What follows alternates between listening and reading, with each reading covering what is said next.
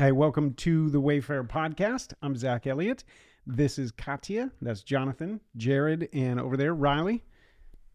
Together, we are hoping to recover what has been for centuries the most helpful metaphor for the Christian life that of a wayfarer, somebody on a journey. And that has been uh, universally understood lost in the modern age and we get to kind of recover it together so it's good to see you this has become like my favorite group uh, to hang out with and barely Yeah. could start this podcast because we were laughing so hard in the beginning so rough takeoff due to my uh, stumbling but it's good to see you how's everybody doing Fire. Happy to be here. yeah Living life. riley Pretty good. go? Yeah, yeah. okay Yeah, let's you- do it. I'm yeah. ready. I like Okay. the sweater, Riley. It looks Oh, good. thank you. Looking suave. Yeah, going for the old money aesthetic. You know? is that what it is Yeah, take, taking a shot. New new outfit. I'm trying to have a money aesthetic. You know Yeah. what I mean? That's that's true. It's so good. We this is episode three, so we're we're starting to get to know each other. We said friendship first. That's the way we were going to start this journey, and that it, it- we didn't want to just have content. Again, there's so much of that. So many times people sit down and they, there's ideas, but we literally get to live life together, which is pretty fun. And it's been cool to have a conversation on perspective. Last time we were talking about pace and that big overarching idea of long, slow, deep. That what we're after is not just going to be an episode or a clip or a conversation, but really an invitation to say, let's walk together and beside each other. And that's going to mean good high highs and low lows. And the world has seen a ton of that. We've had October 7th and the, the complete uh, loss of life and just tragedy and devastation over the Middle East. Here in Tampa, we've had tragedy in different parts of our city. And that's been the case, I know, for many people across the country. It was just kind of a weird and hard October. So, and that's okay. That's part of long, slow, and deep. And that's where we are last time. Tonight, we, well, last conversation, we were talking about holidays. And like all of a sudden, holiday number one, which was everyone's favorite Thanksgiving, is like right mm. here. We're Thanksgiving. So, mm-hmm. what's Thanksgiving like? Jonathan, what are you doing? I'm gonna be smoking some turkeys, staying here at home, maybe deep fry one. We'll see. Okay. So, plans are coming to fruition because that's what you said. You said you smoke a turkey. Yeah, I always get signed up for it. Yeah. You, Jonathan, barbecue. He loves turkey. Smoking, here right? That's his favorite. And I believe him. Grateful. I believe him now. We had a barbecue the other night. We were cooking. I don't know what people say, grilling out or barbecuing. Depends on what part of the world you're in. Jonathan, I don't even know what you call that. You brought out a blowtorch. There's a roofing Oh. torch. It was the coolest thing in the world. Yeah, Like- Sous, sous Well- vide and roofing torch. yeah, crazy. So you're going to be smoking Outrageous. turkey or blowtorching turkey or Mhm. something. Jared, what are you doing? Thanksgiving. Uh, going home uh, to old Raleighwood, North Carolina, to see the family and hanging out. Oh yeah, Good old Raleigh. Raleighwood. Do Yeah, my mom or used to call me that. Uh, I'm actually Aw. driving this time, which is going to be real tough. Uh, but getting to see some friends along the way, so it should be pretty good. Riley, plans? Staying home. Uh, most of my family lives in Tampa, so we always have a tradition. We go over to my aunt's house, uh, which used to be my grandparents' house, um, and we all hang out there, make some turkeys, bunch of food, invite everybody who doesn't have a place to go over, and all the family, and we hang out. And usually, if it's cool enough, we'll uh, out we'll go outside uh, to the backyard and set the projector up and watch a movie and a Christmas movie always, and set the fire up, and it's fun. That's awesome. Yeah, good tradition. Yeah. For everybody who's not in Florida, that like makes no sense. You know, like November, you're like, Yeah. wait, you're going in the backyard and setting up an outdoor movie. But it's literally so fun in Florida, like cool weather, and it's been decent, Best. like kind of cool. What are you doing for Thanksgiving? Waking up, watching the Macy's Day Parade, Mhm. Thank you. gonna have some coffee, and then we start cooking, and that's like my favorite. And then when it's actually time to eat, it's like not as fun.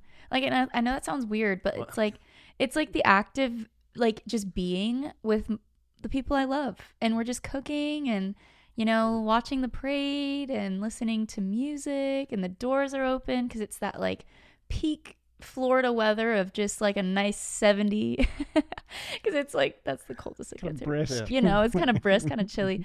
Um yeah and i'm really looking forward to it Yeah. I'm really psyched I'm with you. The Macy's Day Parade and like the the highlight is the morning and it's the getting ready and it's the prepping and cooking and the house smelling. And Jared's like, no, it's the eating. That's an insane take. That Yeah. the eating is not the best part of Thanksgiving. Yeah. I Well, agree. Like when you're cooking all day, like you just want to watch other people eat. I'm not hungry after I cook all day.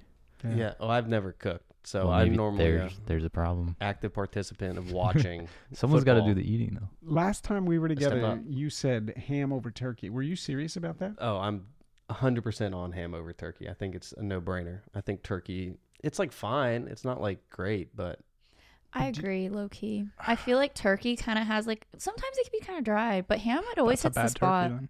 Yeah. Yeah, turkey's hard to get right. It's tough to get right. It mm-hmm. Yeah. is. Yeah, It's you got to be pretty right. good to get turkey right. Yeah. Jonathan knows about.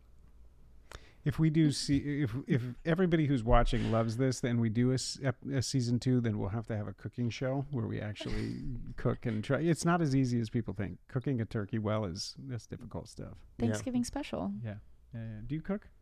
I'm trying. I'm like starting to get into it, but I don't know. And not not like crazy. I wouldn't say craziness, but I'm practicing.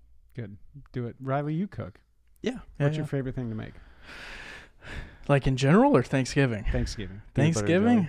Um, usually my aunt makes it, but I've made it once or twice. But sweet potato casserole is just so good. Put marshmallows on top. Oh, it's the Oh, best part. yeah. I was It's the best say, We're gonna get so distracted because I have to know if that's how you when you say sweet potato casserole, that's what you mean. Marshmallows, Gotta Oh, yeah. marshmallows. all that. i have never experienced that until we moved to Florida.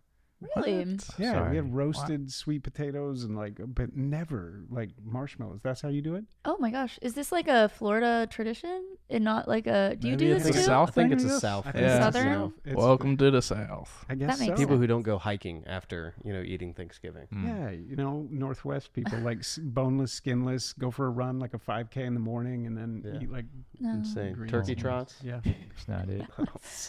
Ugh. Well, it's good. Like, bring it back. The table. That's where literally, I can't remember if it was episode one or episode two. We talked about that's literally our favorite place to be at the table. And tonight, uh, we we have like a little family tradition that's emerging. It's coming, and to offer a toast. And it, the toast embodies these two essential things. So, uh, Wayfarer podcast toast is simply this: we just say, "Never alone." Walking on. That's the toast. And never alone. So there you go. Cheers. Never alone. Walking on. There you go. Cheers. Cheers, Riley. Yeah. Cheers. It, those two things that those are like essential DNA of the wayfaring life. A, never alone. The the presupposition for what we're talking about is that we are not just setting out on a journey, autonomous, individualist, make it on your own.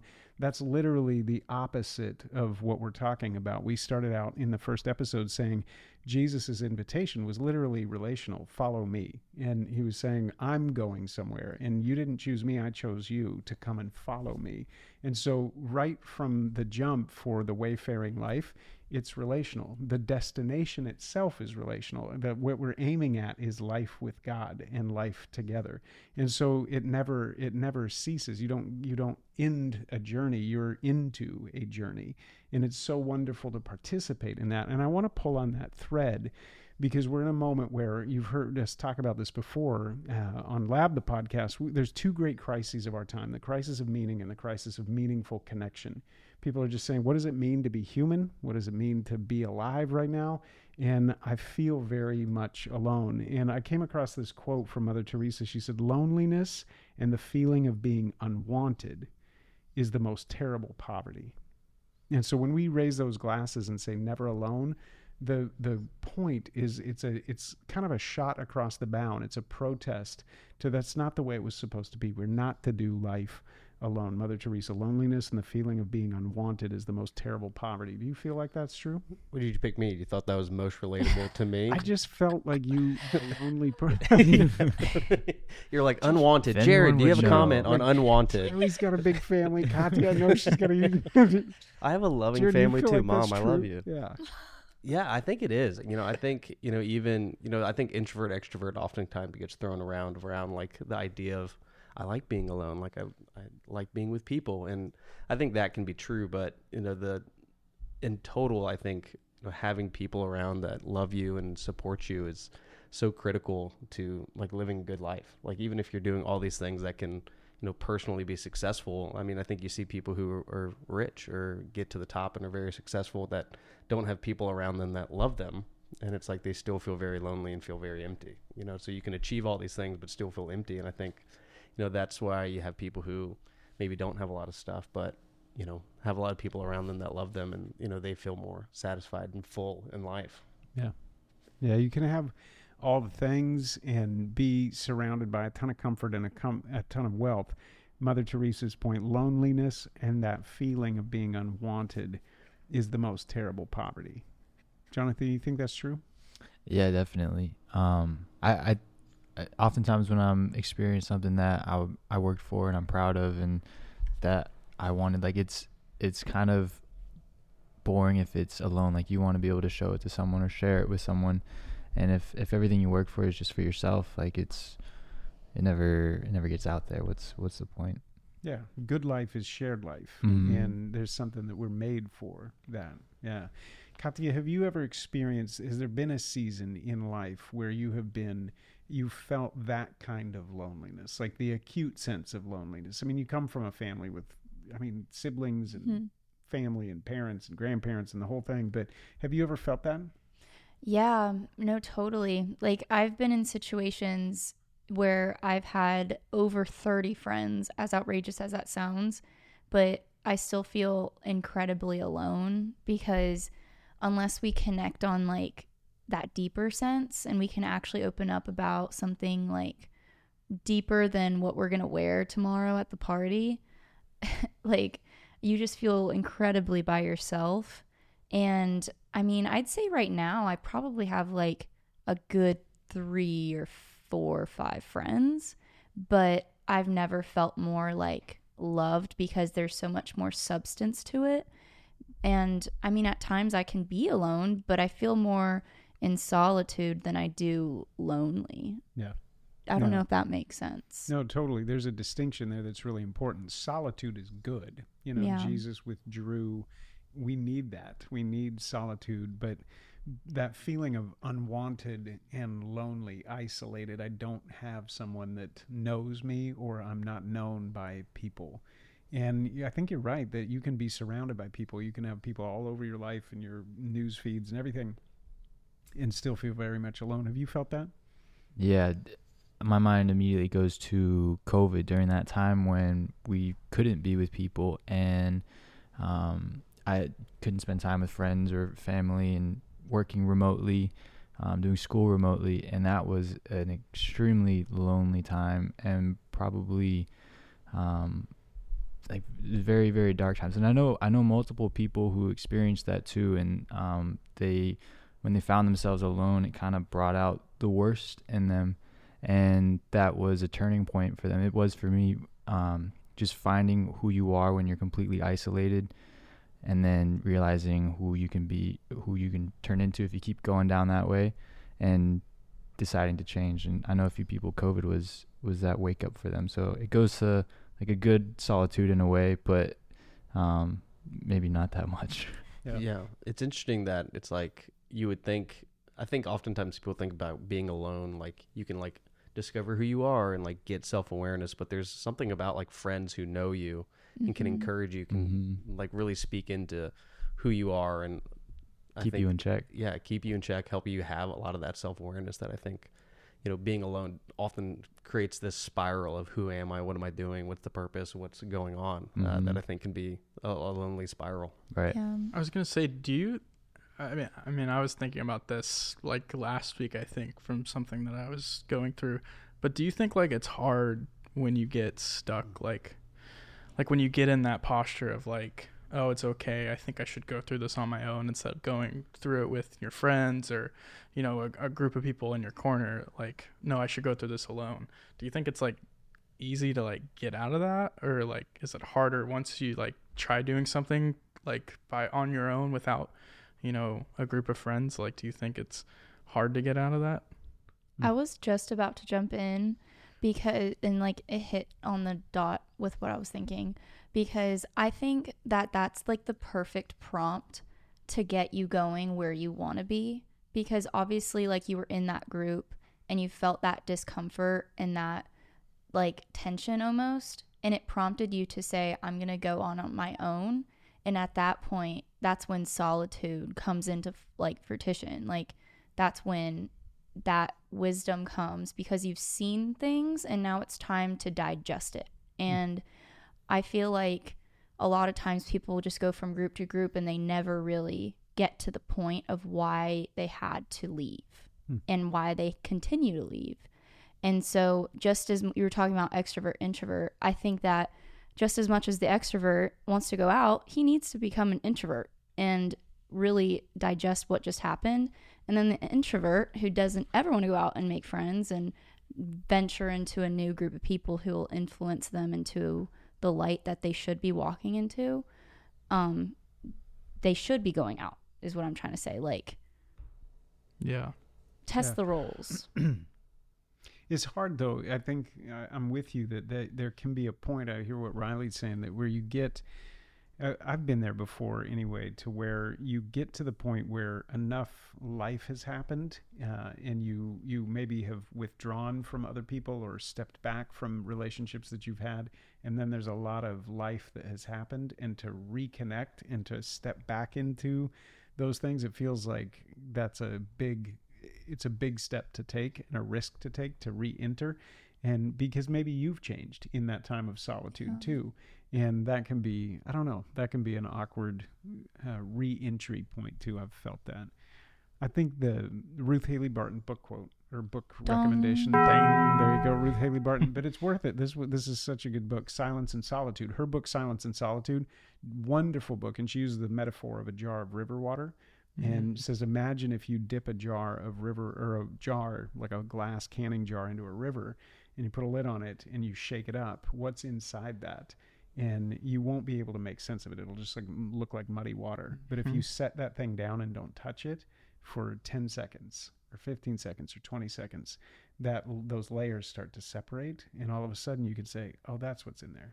That's Mhm. what's in there and our life is like that too That changed my life. I, I was literally just telling Jared about this, like, I think Saturday, about that exercise and, like, how impactful that was to my life. And it took, like, three weeks for me to, like, start piecing it together and see the layers. But it really, like, it turned my life from one direction to another. It was mind blowing. That's so good. Yeah, so Wow. solitude is good. So I think that's what all of us are saying. Solitude, set that aside. That is good. We need it. And we've got to recover that capacity to do it because until I can make sense of what's going on within me, I have I don't I can't share anything with you. Nothing of depth or substance like Mm. you were talking about. So we might be hanging out and doing things together. But when you say, How are you? I don't even know because I haven't set that thing down long enough to make sense of what's going on in it. Yeah. But if I have a regular practice of solitude, and now my friend comes and says, "How are you?" and opens the door for that conversation, now I can say, "Well, here's uh, I have this going on. There's a little bit of sorrow, a little bit of sadness, a little bit of hope, whatever it is that I've found Yeah. in there." So you need both, and you need true friendship.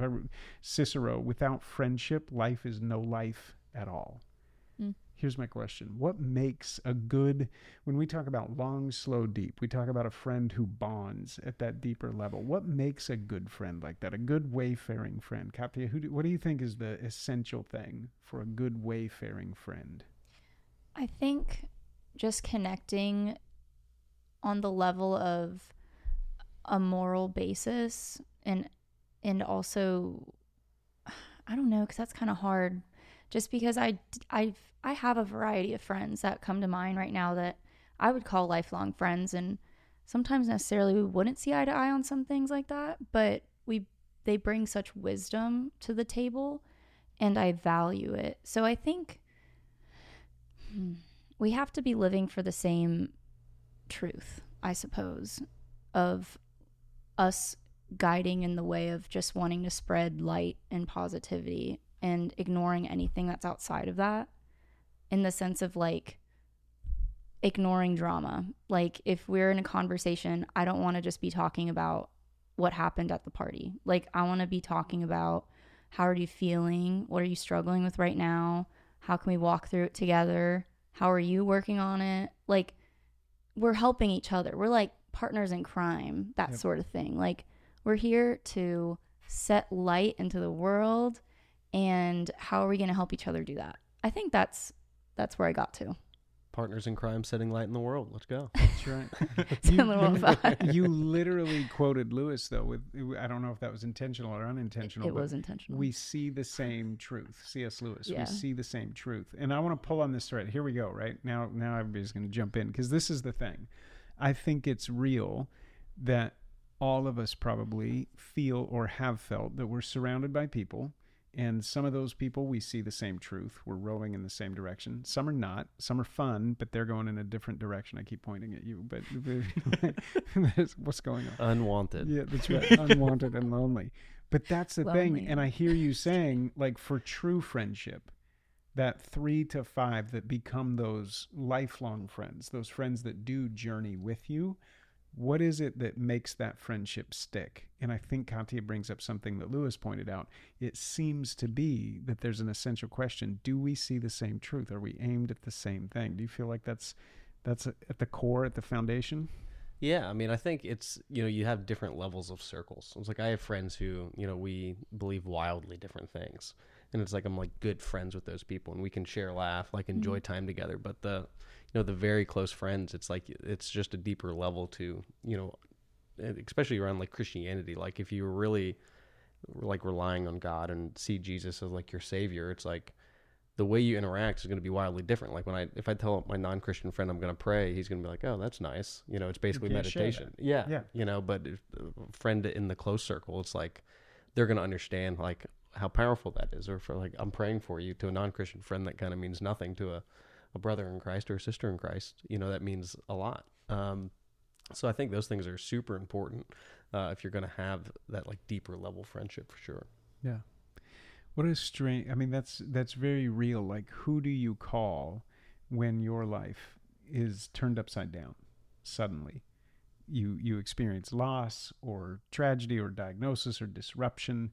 That person you call, there. I think that you're they're, they're going to be able to meet you in those core things that are the places you go in those times. You talked about prayer, episode two or episode Mhm. one if you can't share that, if I can't meet you there and be like, would you pray? That's what I need. And if I can't meet you there, there's a gap there. And that's, I think that's what we're talking about. Like wayfaring friends are going to journey with you. you just see here, you know, like there's no explaining. It's almost like you sit down and you feel like you've known this person for years because it just works. You're just like, dang, you know what I'm, you finish my sentences.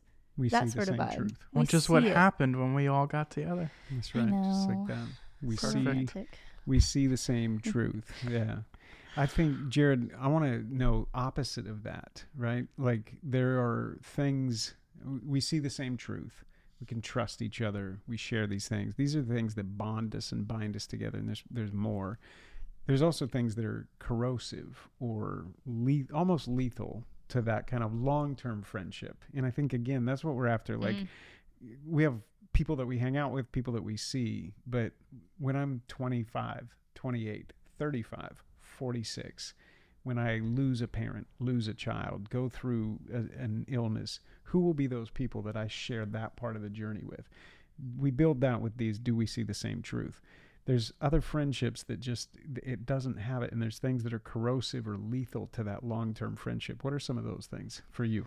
Yeah, when I was thinking about this, I you know I feel like there's not any of my friends that I haven't gotten into some kind of argument with Sure. Mm. or have hurt in some way. You know, whether you know I say a lot of stupid jokes, so you know I've Really? ruffled some feathers in my lifetime, uh, and y- I think you know a lot of friendships like that can uh, that builds a tension. It's like how do you handle that tension? I think really matters. Like, are you willing to admit you're wrong? And people who aren't willing to admit they're wrong, you know, think they're right. I think that kind of posture of that really hurts a lot of relationships, as well as you know how you're how you like are you listening well to your friends like when they're trying to open up and like share with you are you just trying to fix immediately or are you you know actually trying to listen and grow through that? Like i've had so many friends where it's like hey i, I want to open up and share something with you and it's like i don't need you to try to fix it. Like i just want you to like be here with me.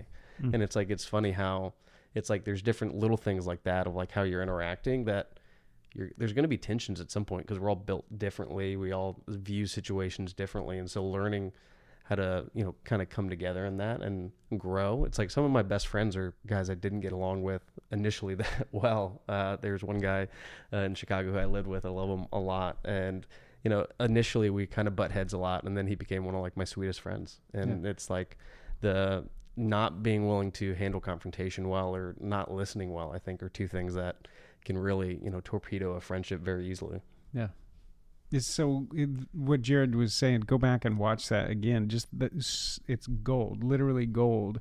When you think about that ability to listen and connect with me, what we're seeking is bonding. That bonded thing that we've shared something that we both shared together, and we bonded over that. That happens over feelings. Again, it doesn't happen over ideas or Mhm. things. It happens over that feeling. And if you can open that up and say, This is what I felt. And if I will hear that, then I can meet you there. But if I'm not even paying attention to that, I'm looking past it to fix it or to, to fill in whatever I'm going to say, I miss that, that essential bond. No, you have to listen. What else? What have you found? Like something that just hurt a friendship where it, it didn't endure, it couldn't endure. What are those things? I think a good sign of a good friend is someone that when you share good news with, they get excited rather than jealous or competitive with it. Yeah. They want to see win. Mm-hmm. I have a question for you guys. What would you do if you had a friend who you've been walking with for a long time and been telling them to do a certain thing that you know is hurting them, but they're not doing it? Do you continue walking with that friend? Hmm. Because it's low key put, like, I, f- I feel like at a certain point that kind of influences you. And it's like, so what would you do in that kind of situation? I feel like I, have so many friends that it's like we have different views on a lot of different things. And, you know, I like to, I think it's important to make your position known. Like if you're not being authentic or if you're just like lying to them about like where you stand, like I think that can be disingenuous. This is a funny answer. what, you think I'm unwanted and lonely? I don't have friends that I actually talk to? she was calling you out. She's like, wait No. a second. Before the podcast started, Jared goes, "It's kind of hot." Am I He sweaty? goes, "It's kind of hot," and I just see your forehead. Am I sweating right now? I'm just really nervous about this question. You deserve right. that after the Bulls. And we got a new light. I don't know if you guys can, Can we tell get the in the powder new in video. here? We But need the powder. It like really hits. I'm It does. sorry. Yeah. Yeah. Way to ruin a great guy, moment of the yeah, yeah. podcast. It was so Jeez. good. Clip I'm that. sorry. Clip Hey, you know what? I'm sorry. I'm gonna come down on Kathy's side. The Bulls comment from episode That's one. fair. That was so Fair. like straight to the shin that you deserve it. That's true. That's fair. Payback. You get I'm just nervous about friendship. Just Speaking keep- about something I know nothing about. You were about. speaking such truth and wisdom. You were speaking such wisdom, but then I just couldn't help but think about when you're like, guys, it's kind of It is You're very warm. I'm. I am sweating right now. I wore pants. That was a mistake. We will. Um, We'll uh, t- We'll let maintenance. I know. brought a Maybe- crew neck to wear Yeah. too, which is really funny. That it was like I almost wore more clothes. no and old I am, money aesthetic for you. Yeah, I'm in the sauna right now. Okay, but I want to anyway, know. continue. I'm sorry. We I wanna hear the end. Yeah, I, I, I, I'm like a friend retainer. Like I, I've like had had so many friends over the years. It's like that can can't really think of any friends that like I've like truly cut off because what they were doing was like harmful to me. And I think there's like a level of like making your position known. And it's like if they want to like step away because of that position, you know, that's one thing. But like I think you know continuing to love on people and encourage them and you have to be careful to not let them like pull you into what they're mm-hmm. maybe falling into whatever it might be but it's like i think you make your position known have that boundary whatever it might be and then you know continue to love them. Like i used to go to parties in college and not drink but just hang out with people and it's like friends would get drunk and it's like well that's fine. You can get drunk. I'm not going to. And it's like that's okay. But i think to you know to cut people off of like and that might it might be different levels and like circles of your friends. It's like if they want to take a step this way it's like that's okay. It's like we might not be able to be as close if you're doing this but you know i, I still love you and want to be your friend i think that's important you know if if you're cutting off people because they're making bad decisions it's like eventually you're going to cut everybody off because everybody you know is going to make bad Right. decisions and be dumb uh, eventually No, totally. I mean, I ask just because I feel like it happens to everyone at one point. Like, we're all growing together and we're going to enter into different like seasons of our life with friends we've had for a long time. And I feel like even in my life I've I've become versions of Katya that I'm 1000% not today. And I've had friends walk through with me and I'm so grateful because I think at our core we're we stay the same our whole life. Hmm. Don't you think? Like we all have the the same convictions that we've had since we were 5 years old, like the same passions, I'd think. Hmm. Like you've always had a little bit of a humor, you know? You've always had a like depth and wisdom to you, Jonathan, and like we've all had the same themes in our life. So like I I feel that. The fact that you could like walk through with a friend and be like I know who you are and I'm going to continue walking and loving on you no matter what it takes. But I agree. I think if it's like coming into harm on your end, Yeah, I think like one of the best things to always like I feel like kind of like think of it is like what would Jesus do? You know, it's kind of corny, but you know the bracelets. Anybody remember the bracelet? I don't know. WWJD. Yeah, yeah. Yeah. um, but yeah, like what would Jesus do? Like what Jesus in a relationship? And I think Jared like put a great point to there. It's like you make like you know you you make it aware to you know what you believe and you know where your line is and you're not going to cross that line but you're also not going to end that friendship and close the door on them because you still care about them and you know love and want to see them flourish. And i think also like that part of like that you were saying like how none of us like we don't like deep down there's always a part of us that never change and there's that part of us that is always going to be relational because we're that's that's how we're made. We're relational beings. And so we're always going to have that you know that sense of you know longing to be together and grow together. And i think that's like the whole topic we've kind of been around tonight even of that that idea of friendship what makes a good friend those you know those, those kind of thoughts. And so i think you know those are some great perspectives and some great you know things to think about when you're in like situations like that and you're thinking of friends and hard decisions with with friends and decisions your friends are making like what do i do in those things? And so maybe those are some things that might you know help in some of those situations but There's such a beauty in loving people through seasons. yeah. Like I think that's like you know over the years getting to see people grow and like change.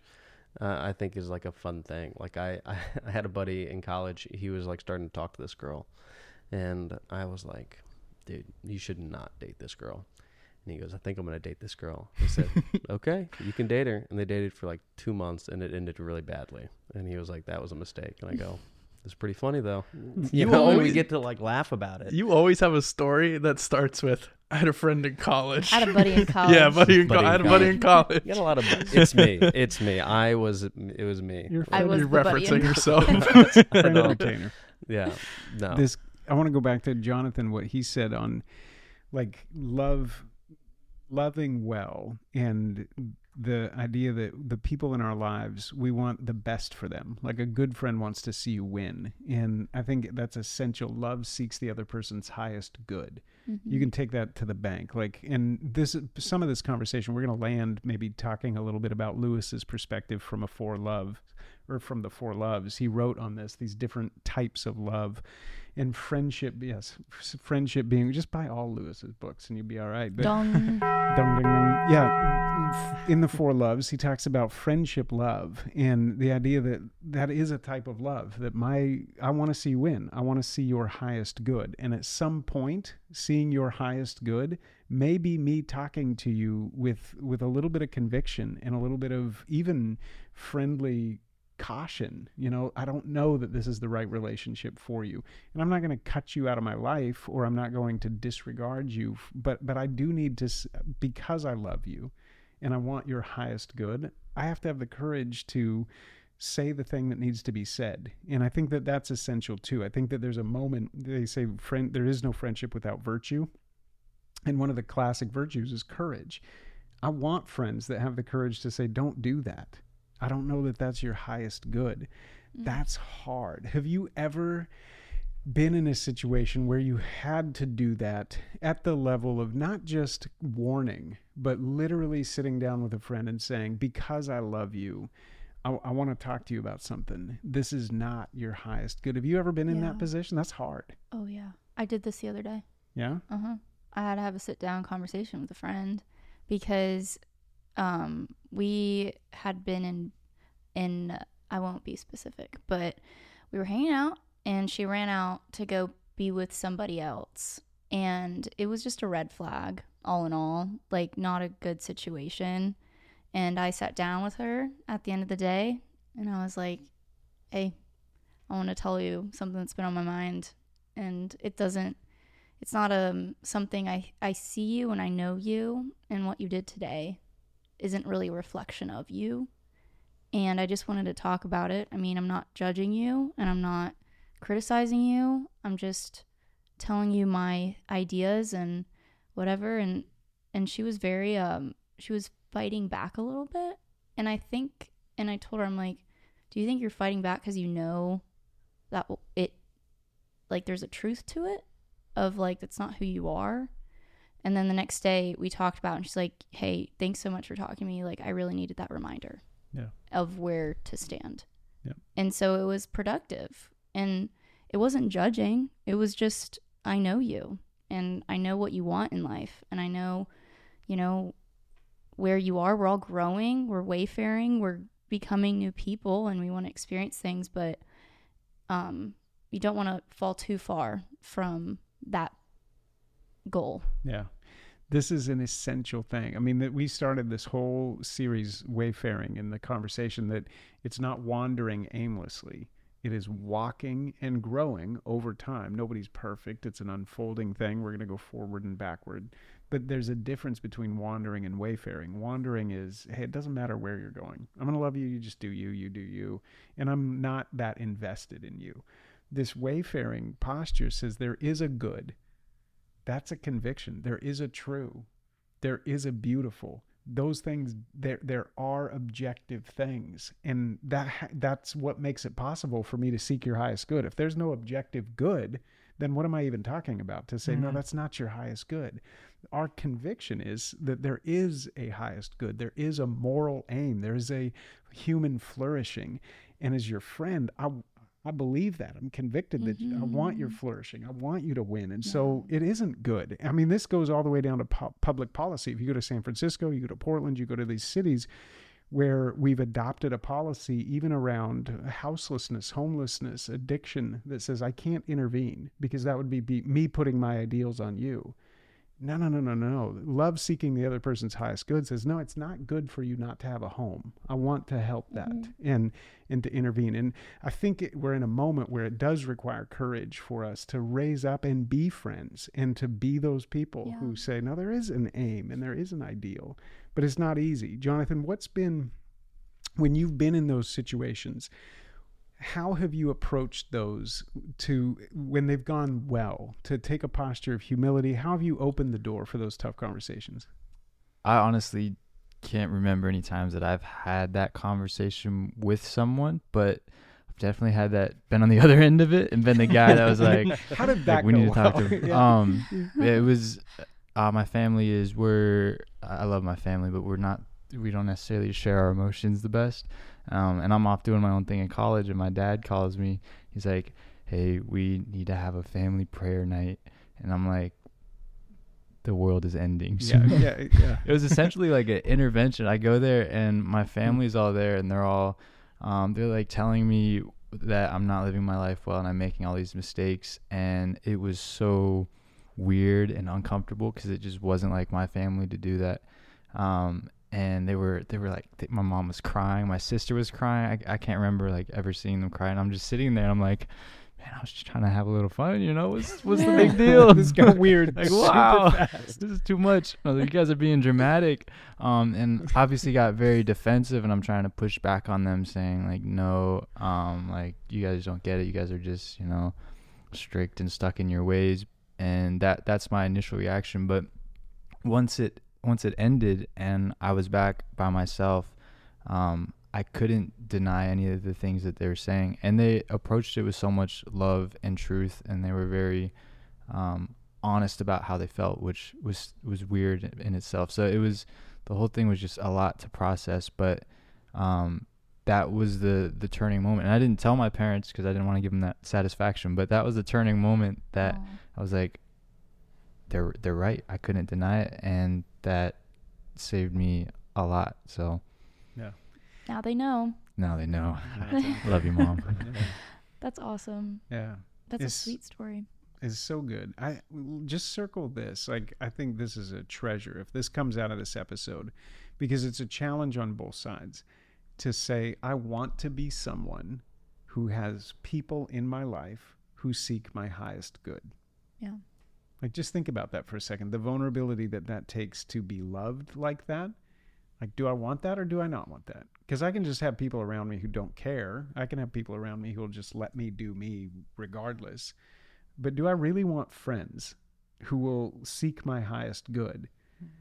That's a tough question, right? It's hard. Like I think that's kind of goes back to you know what can be a corrosive thing is like, are you willing to have that confrontation? It's like it's easy. Let's like talk about where we've called out our friends, but you know those times where friends approach you and go, "Hey, you're doing this and it's not good." Hmm. You know, it's like that. Those can be really hard. Yeah. and like it's vulnerable to admit that you're that they might be right and that you need to change some things and move forward. Like that's a really difficult thing to do because people don't want to be wrong. You know, they want to feel good, but like truth and feelings together, I, I think, are such a key thing in walking forward. And it can be difficult to do because I'm a very feelings guy. Yeah. So it's like Mm. I like f- let to let my feelings go, and if you know Yeah. if truth gets in the way of that, I don't really like it that much. Yeah. The that conviction we're gonna s- w- there is a highest good. There is a good. There is a true. There is a beautiful. There is an aim. I'm not wandering. I'm wayfaring, and I'm not doing it alone. Never alone. Walking on towards that. Right. And I want to do it together. That requires me to be vulnerable enough to say I want people in my life who will seek my highest good. Which means there's going to be a time where they're going to call me on something because it's not my highest good. I want that. On the other side of that, I want to be someone who is in the life of my friends with a hmm. conviction to seek their highest good. Like if we Yeah. could just if we could recover those two things and say I want people in my life who will seek my highest good and there is one and I want to be someone who will seek others highest good. Oh yeah.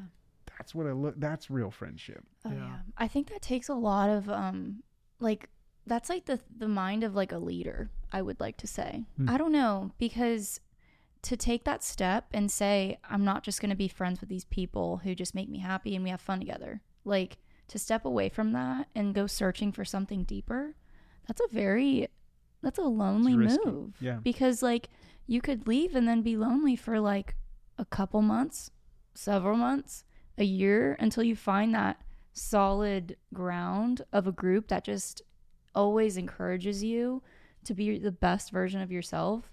So it takes a lot of courage to finally be like, all right, here we go. And then I've been in that situation Mm. when I've left, and I've had numerous people unfollow me on Instagram, never speak to me in public again, just because I decided to go a different route. Yeah.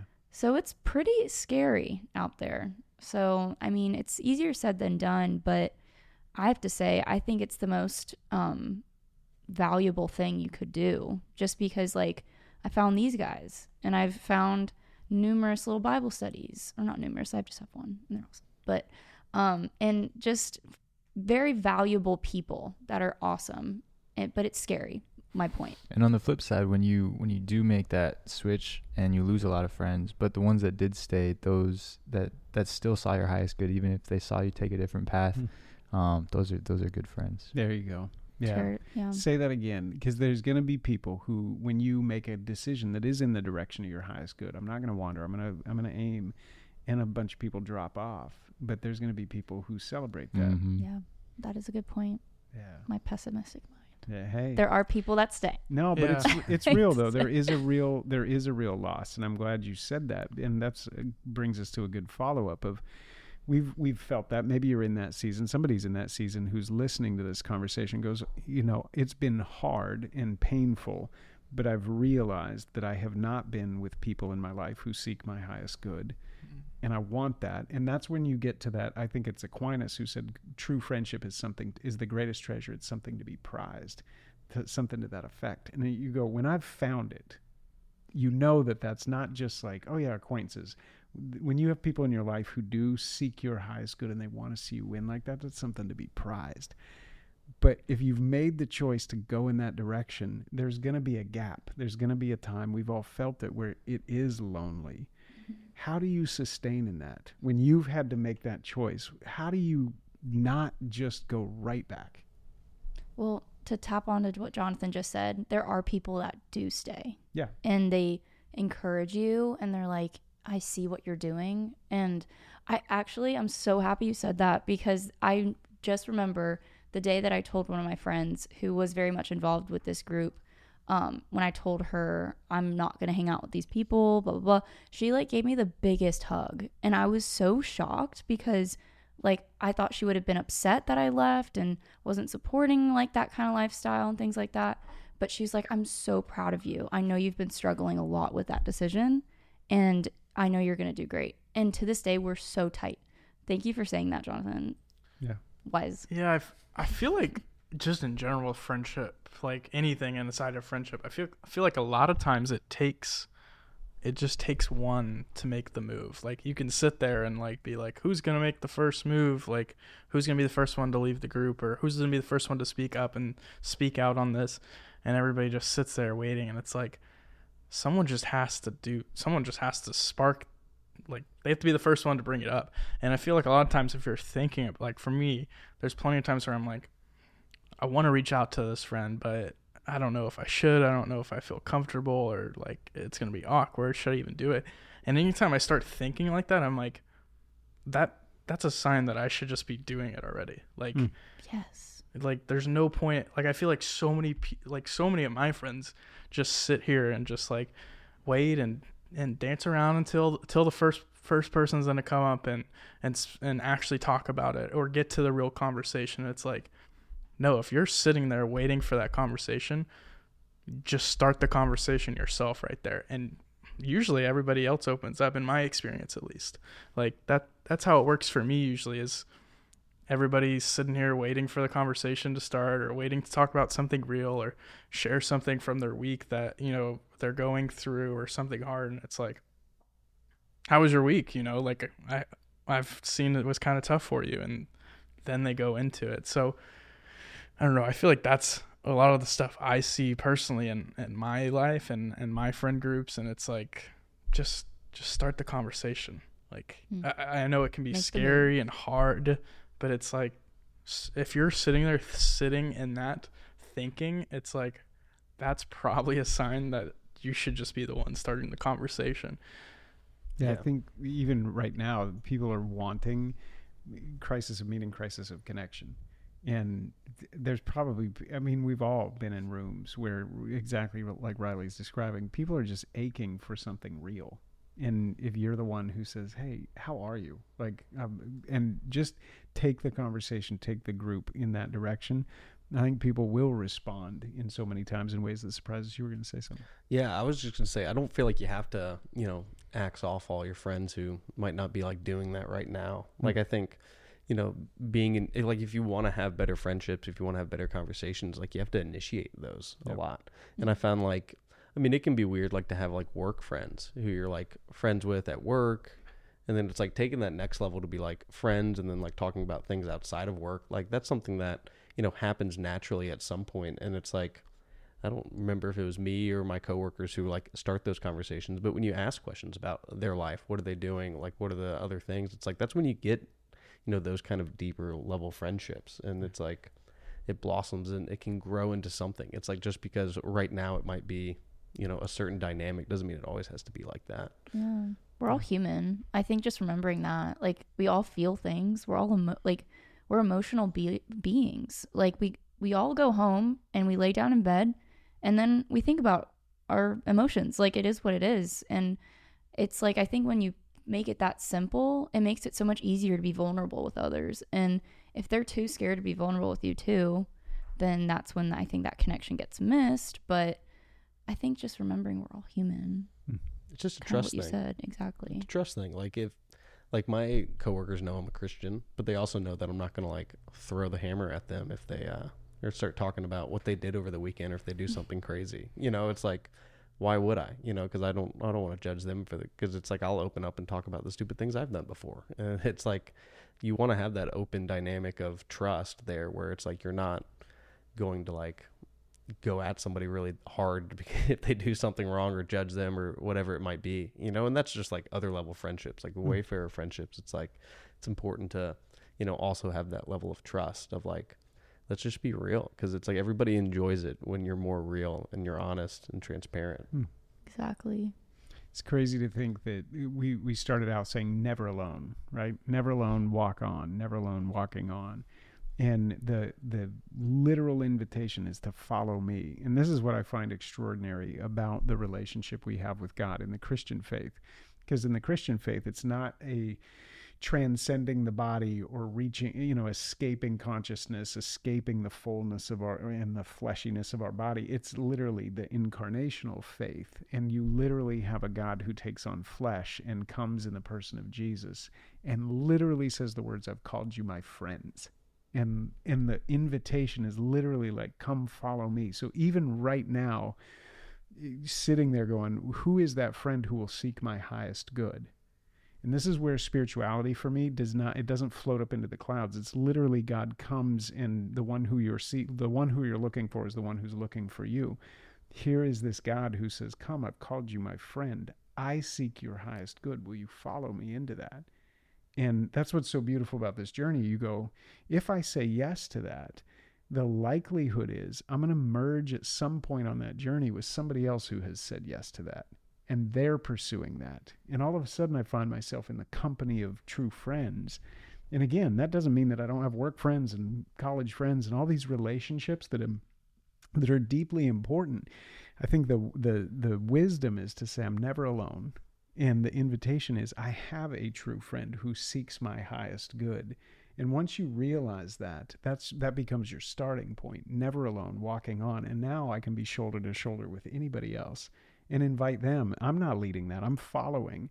And it becomes this beautiful and freeing peace that comes. It's just remarkable. And I love that with uh, with the solitude too. When you go to be alone, it's not to go find yourself or seek whatever's inside you. It's to to be with God and to wrestle with Him and spend time with Him and try and because usually if you're in solitude, like there's there's something He's trying to tell you. At, at least that's what I found. So, um, and it's it doesn't feel lonely when you think about God and Jesus on a on a level like that. That he he's there and he's a friend and he's trying to tell you something.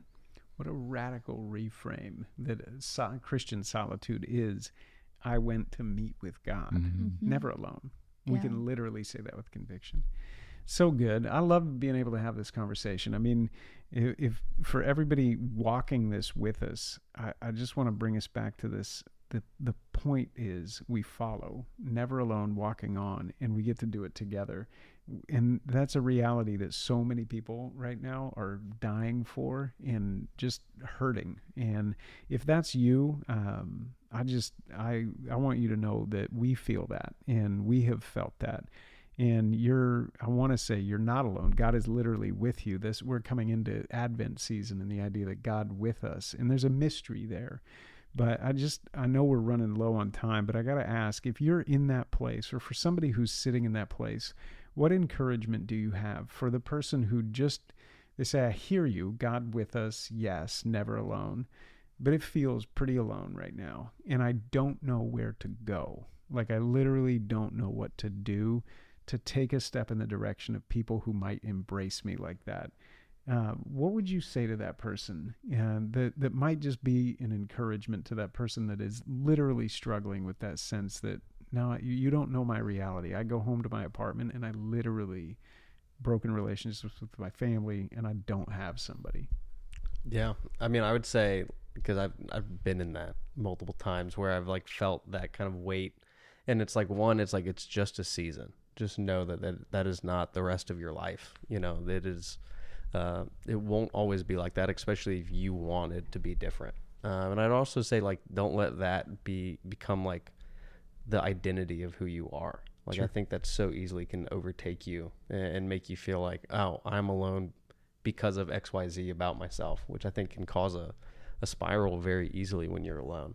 Um, and then it's like I, I feel like you just have to take baby steps to figure out you know what is your kind of value obviously for wayfaring you know we're very much you know basing it around like jesus and i think getting involved in churches and you know, finding different groups like that uh, in your different cities can be very valuable um, as far as trying to start a lot of those friendships. Yeah I love it. I just circle that. Remember again back to Lewis, friendship is born the moment any two people say, "Oh, you too." And so maybe find your you too, right? Like what what is it? What's the thing? If it's soccer, get back out there and like kick the ball around. You're going to bump into somebody who will say you too. But I love that that hey, it's not a season that's going to last forever. That we we know that and it doesn't feel like that. We I know that. But it won't. It'll it'll be there or there'll be another season on the backside of that. And then you too. Find the people that will Mhm. say you too. What were you going to say? I was gonna jump on to exactly what you just said. Like typically, like if I'm in a season of that mindset, I like tap back into things that I would do as a child. As weird as that sounds, like when I was little, I loved painting and I loved being outside and just writing cute little poems in my little journal and um, drinking cute little teas and drinking cookies. Like I just revert back into that person and then I remember who I am. It's like I said a little while ago like you're born the same person you are today and you really don't drift far from that. And so the passions that you had when you were little, they might look a little different. I don't play with dolls, but like um you have the same imagination that you use in different contexts, you know? Why are y'all laughing? I mean, there's nothing wrong with playing with dolls. in Jared, your 20s. Jared does just it all saying. the time. I yeah. don't know. We just shamed that That's- a I'm little bit. sorry. You just you just had Do a, play a, with a dolls, you too moment right there. Like, oh, you too? No, I'm not saying I play with dolls. Not the band. we can play They're- dollies together, They're Jared. action figures. Um, Jonathan,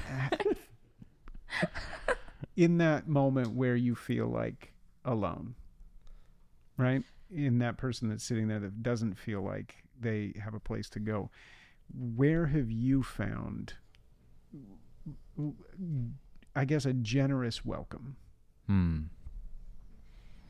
Well, it started with when I felt very alone. The the the key was like vision up. It it went back to adoration, like to just breathe in and breathe out, and to remember that you're alive and you're breathing and you have the breath of life, and there's a creator that puts you here, and you even have the capability to feel alone, Hmm. and Hmm. you may be alone, but but you're you're alive. So then to go out and find the people who um, who will seek your highest good. And I think church is is the place to do that because um, that is the story of faith. Is is we have good news and we want to share it and we want you to flourish.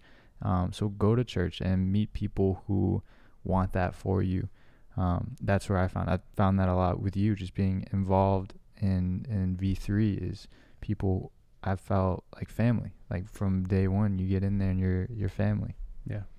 No, I love that. Just who are the people? Where can I go right now? And somebody's listening to this in Idaho, in in a rural area, and going, I, there's not much around me. And I would just say, start, ask myself that question. That you too. What what's the thing that that I love that is uniquely me? Start there. And number two, where are the people in this area that are going to seek my highest good? Mm-hmm. And I hope that that's part of what we wanted to do with this, right? That that Yeah. as as much as it's not the entire thing, we're going to keep having this conversation, and I, I hope everybody keeps joining in and saying, "Hey, we're we're rekindling something where there is a conversation about being someone who wants people in their life who seek their highest good, and who wants to be someone who seeks others' highest good." And if you choose that, and you choose that, and I choose that, and you choose that, and everybody starts being and orienting toward that, that's that wayfaring journey. It's good, and it's mm-hmm. long, so deep, little by little. It's good. Yeah, yeah, yeah. If you're feeling like that, um, even just reach out. I, I can't say it enough. That's why we started that the the toast. Never alone, walking on, and that's really the wayfaring way. That it's shift in perspective. It's not. It's a season for a while, but it's long, slow, deep. So take that deep breath and remind yourself the fact that that you exist is a miracle. Yeah. Yeah. Can I tackle on one last thing to that? It's I'll I'll feel upset if I don't get it off my chest, but it's like that to the person that feels alone, it's like if you're feeling alone, it's in order to get out of that feeling, it's going to take initiation. You're not you're not going to be able to just sit there feeling alone forever and wait for somebody to come around. That may happen, But a lot of the times, I like in my experience, I don't know about you guys, but for me, I feel like if I'm feeling alone, I almost have to do something about it. Like I mm. have to take that step to to seek that opportunity, to seek the opportunity of of friendship and relationship with with people who are going to seek my highest good, people who are going to support me in my corner, people who are going to be with me through those moments. And it's hard to take that, you know, I feel like we've said this a lot already on this episode. It it's hard to take that step and, and step out your comfort zone and tell somebody that you may not even know that well that you're struggling and you feel like you're alone but I feel like that's the that's the opening for that. That's the opportunity for you to find that group. That's the opportunity for you to seek to find a group that does seek your highest good. And so I feel like if you're feeling alone, I encourage you to take that initiation to just step out in faith and step out and just find somebody cuz I'm sure there's somebody in the world somewhere in your life that does want to seek your highest good. So Yeah, and it's worth it. Like I, Yeah. I had a friend share a quote with me when I was going through something kind of hard, and he was like, "A good friend can double your joy and divide your grief." Hmm. And I think that's Oh, you know, yeah, I like it. Double your joy, I'd never heard that. divide your grief. yeah, Yeah. and him especially, I found that to be true. Is like we've called each other during some of the you know most joyous things and some of the hard things, and it's like just having good friends around in both of those situations, you know, amplify it. Yeah. It's so Mhm. good. Let's do this. I somebody told me I don't even know if it's true, but somebody told me that Bob Goff, he's an author, wrote Love Does, right? Dan, right? He wrote Love Does, and somebody said that he put his phone number at I've the called back of the book. You that was you. Yeah. You called him at the back of the book. This is extraordinary. So here's what we're gonna do. Uh, we don't have the book to give you our phone number, but here's the deal. Uh, Zach, Z A C H, at V-U-V-I-V-O dot com. And I think that's true for all of us, right? Everybody has the same, your name Yep. at V-U-V-I-V-O dot com. Mm-hmm. So listen to me. If you're hearing this episode, take Riley's advice. And if you're feeling that sense of, hey, I want a community and some people to seek my highest good, you hit something resonated with this conversation tonight, but I don't know what to do. The step that Riley just invited is take the initiative to at least send us an email and tell us that. And we'll say, well, where do you live? And we'll start praying alongside you and thinking outside of the box of where those people might be in an embodied sense. But any of us, Riley at vuvivo.com, Jared, Jonathan, Katya, any of us. There you Mine's right here. Look at that. Oh, are we No, doing that? not. Oh. Just- we're not that good. We're not Look that right good. If you're listening, Yeah. oh. We're not that good yet. hey, we'll keep the conversation going. This is just literally episode three, but man, I, what a treasure, real friendship, and double the joy and divide the grief. I think that's a great way to say it. So, I like it. yeah, let's leave it there. Have a happy Thanksgiving. Thank you. Yeah. You too, everybody. There you go. Gobble, Gobble gobble. gobble.